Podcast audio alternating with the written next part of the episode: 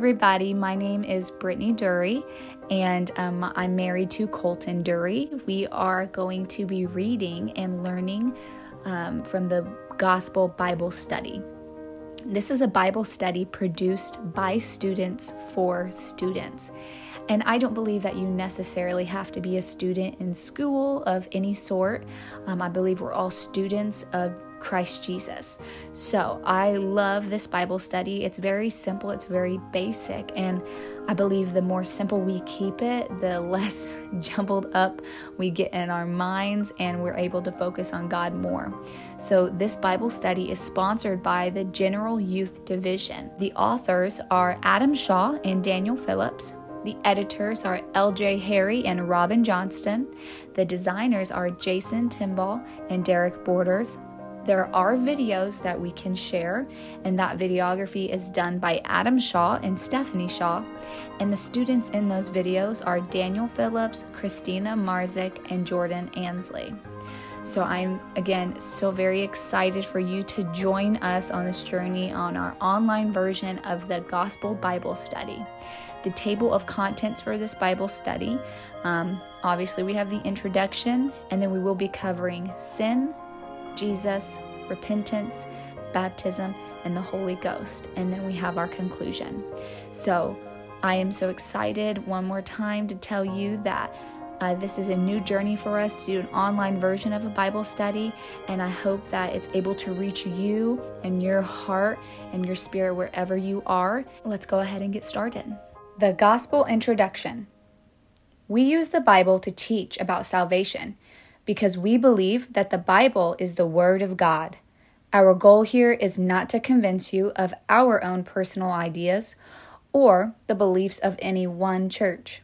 Rather, we want to show you what the Bible really says about us and how we can be saved.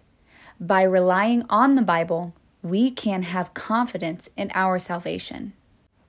2 Timothy chapter 3 verse 15 through 16 says, "And that from childhood you have known the holy scriptures, which are able to make you wise for salvation through faith which is in Christ Jesus.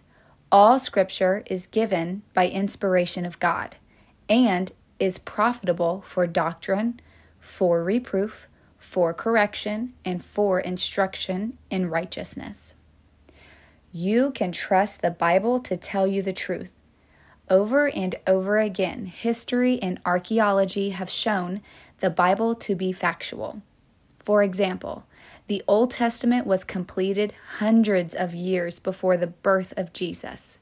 Yet, despite being separated by centuries, the writers of the Old Testament made an astonishing 300 plus prophecies about Jesus and he fulfilled each one of them.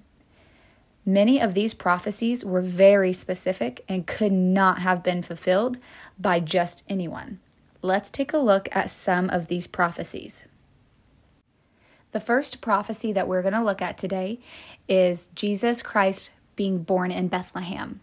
In the Old Testament, in the book of Micah, chapter 5, verse 2, says, But you, Bethlehem Ephrathah, Though you are little among the thousands of Judah, yet out of you shall come forth to me the one to be ruler in Israel, whose goings forth are from of old, from everlasting.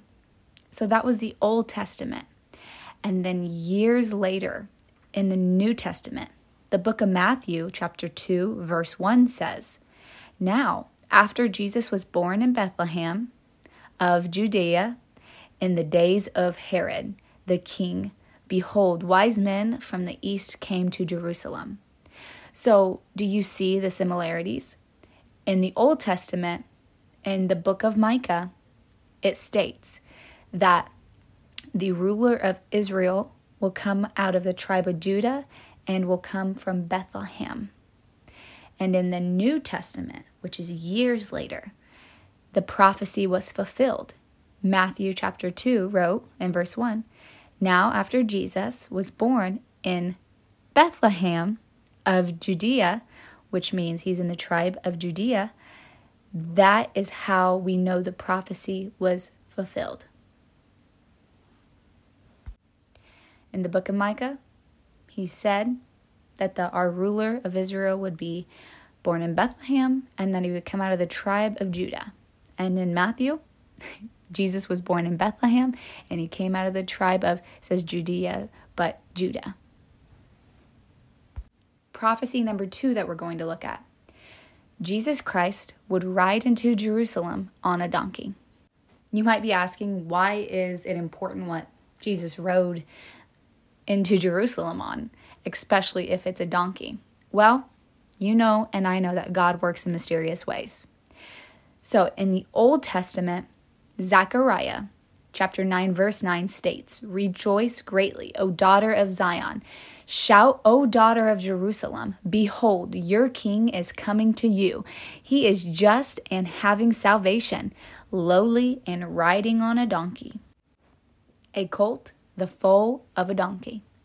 So that's the Old Testament saying, you know, that our king is coming and he's going to be just and he's having our salvation and you know that he's lowly and that he's humble and that he will be riding on a donkey. And that's symbolic. And again old testament. But years later in the new testament matthew chapter 21 verses 1 through 9 states now when they drew near to jerusalem and came to bethphage at the mount of olives then Jesus sent two disciples, saying to them, Go into the village opposite of you, and immediately you will find a donkey tied and a colt with her. Loose them and bring them to me. And if anyone says anything to you, you shall say, The Lord has need of them.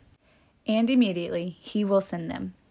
All this was done that it might be fulfilled, which was spoken by the prophet, saying, Tell the daughter of Zion, Behold, your king is coming to you, lowly and sitting on a donkey, a colt, a foal of a donkey. So the disciples went and did as Jesus commanded them to do. They brought the donkey and the colt and laid their clothes on them and set him on them. And a very great multitude spread their clothes on the road. Others cut down branches from the trees, spread them on the road, then the multitudes who went before and those who followed cried out, saying, Hosanna to the Son of David! Blessed is he who comes in the name of the Lord! Hosanna in the highest! So again, in Zechariah chapter 9, verse 9, in the Old Testament, it talks about how Jesus is going to ride in Jerusalem on a donkey. And in the New Testament, in Matthew chapter 21, verses 1 through 9, it specifically explains that Jesus requested for his disciples to go get him a donkey and a, a colt um, and to bring them to him. And that is how he rode into Jerusalem. So that is another prophecy fulfilled. Prophecy number three that we're going to take a look at today is Jesus Christ would be betrayed by a friend. In the Old Testament, Psalms 41, verse 9 says, Even my own familiar friend, in whom I've trusted, who ate my bread, has lifted up his heel against me. In the New Testament, in the book of Matthew, chapter 26, verses 21 through 25, it says, Now as they were eating, he said, Assuredly, I say to you, one of you will betray me.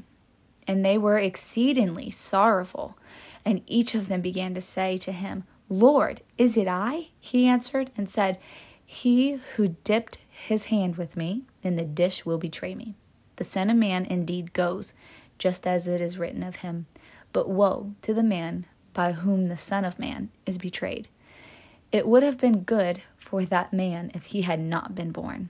Then Judas, who was betraying him, answered and said, Rabbi, is it I? He said to him, you have said it.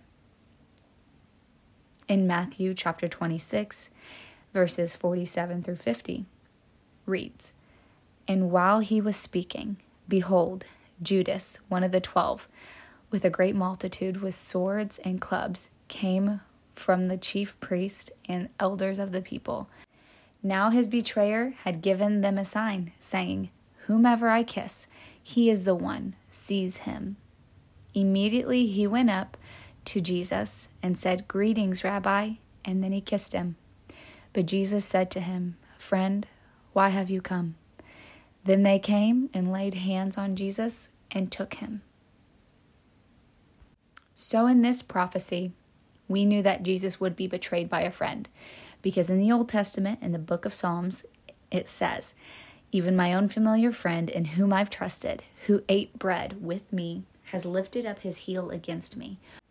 So, when Matthew chapter 26 talks about how Judas um, was a friend and a disciple of Jesus, and he's the one who basically sold him out and betrayed him. We know that Psalms 41, chapter 9's prophecy was fulfilled in the New Testament. Prophecy number four is Jesus Christ would be betrayed for 30 pieces of silver. So we are talking about um, again about how Jesus was betrayed, but this time, this prophecy, um, we're specifically talking about a very again specific detail on how many pieces of silver that Jesus would be betrayed for. So we go back to the book of Zechariah, um, chapter 11, verse 12 reads, Then I said to them, If it is agreeable to you, give me my wages, and if not, refrain. So they weighed out for my wages 30 pieces of silver. And again, that's the Old Testament. And then in the New Testament, Matthew wrote in chapter 26, verses 14 through 16. Then one of the twelve, he's talking about the twelve disciples, called Judas Iscariot, went to the chief priest and said, What are you willing to give me if I deliver him to you? And of course, he's talking about Jesus. And they counted out to him 30 pieces of silver. So from that time, he sought the opportunity to betray him. And that him is to betray Jesus. So here in the New Testament, the prophecy is specifically fulfilled um, when it says that the prophet, the chief priest would pay him 30 pieces of silver. Um, again, that's New Testament. And Old Testament says that then I said to them, if it is agreeable to you, give me my wages, and if not, refrain. So they weighed out for my wages and 30 pieces of silver. That was his wages. So again, it was another prophecy fulfilled. Prophecy number five, and the last one that we will be talking about today, is Jesus Christ would be executed by crucifixion, having his hands and feet pierced. Again, very specific details. In the Old Testament, Zechariah chapter 12, verse 10 says, And I will pour on the house of David and on the inhabitants of Jerusalem the spirit of grace and supplication. Then they will look on me, whom they have pierced. Yes, they will mourn for him as one mourns for his only son, and grieve for him as one grieves for his firstborn another verse from the Old Testament, but this one's in the book of Psalms, chapter 22, verse 16. For dogs have surrounded me, the congregation of the wicked has enclosed me. They pierced my hands and my feet. And if you know anything about Jesus Christ's crucifixion, you know that he was crucified on the cross and he had um, his hands and his feet pierced, or, or in other words, nailed to the wooden cross. So the Old Testament prophecies, um, we find those in the book of Zechariah and Psalms. And that is that Jesus would be crucified and his hands would be pierced and his feet would also be pierced. But in the New Testament, those prophecies come to pass in Matthew 27, verse 35. Very simple and very specific. They crucified him and divided his garments.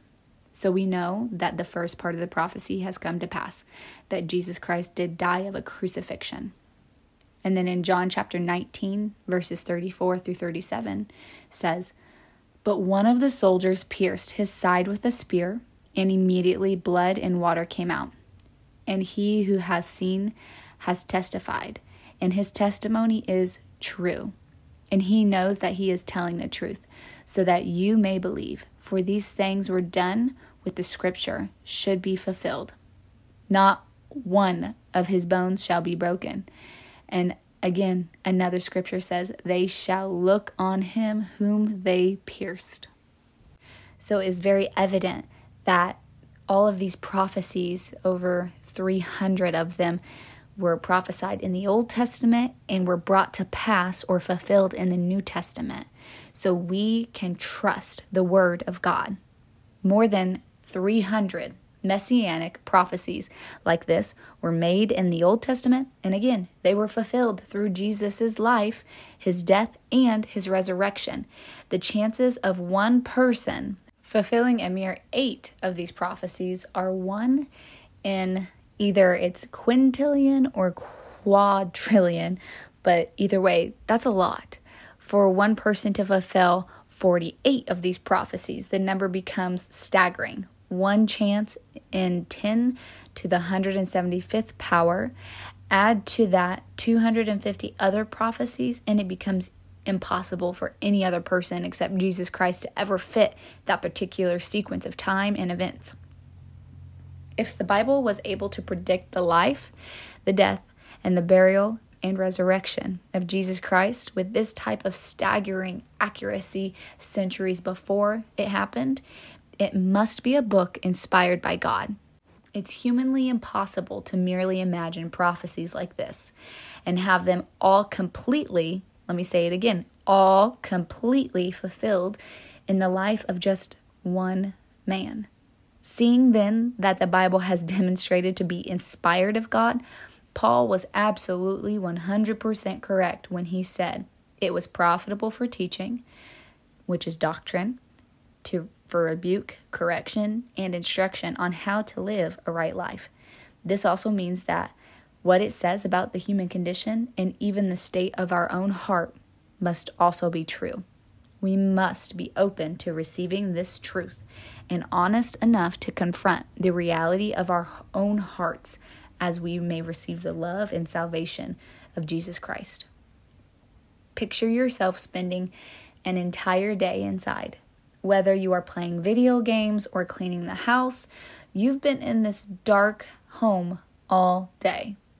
Now imagine walking out of your house, looking directly into the sun then sudden change in brightness would cause some discomfort. You may even want to look away, but give your eyes a few moments to adjust and you'll begin to see more clearly.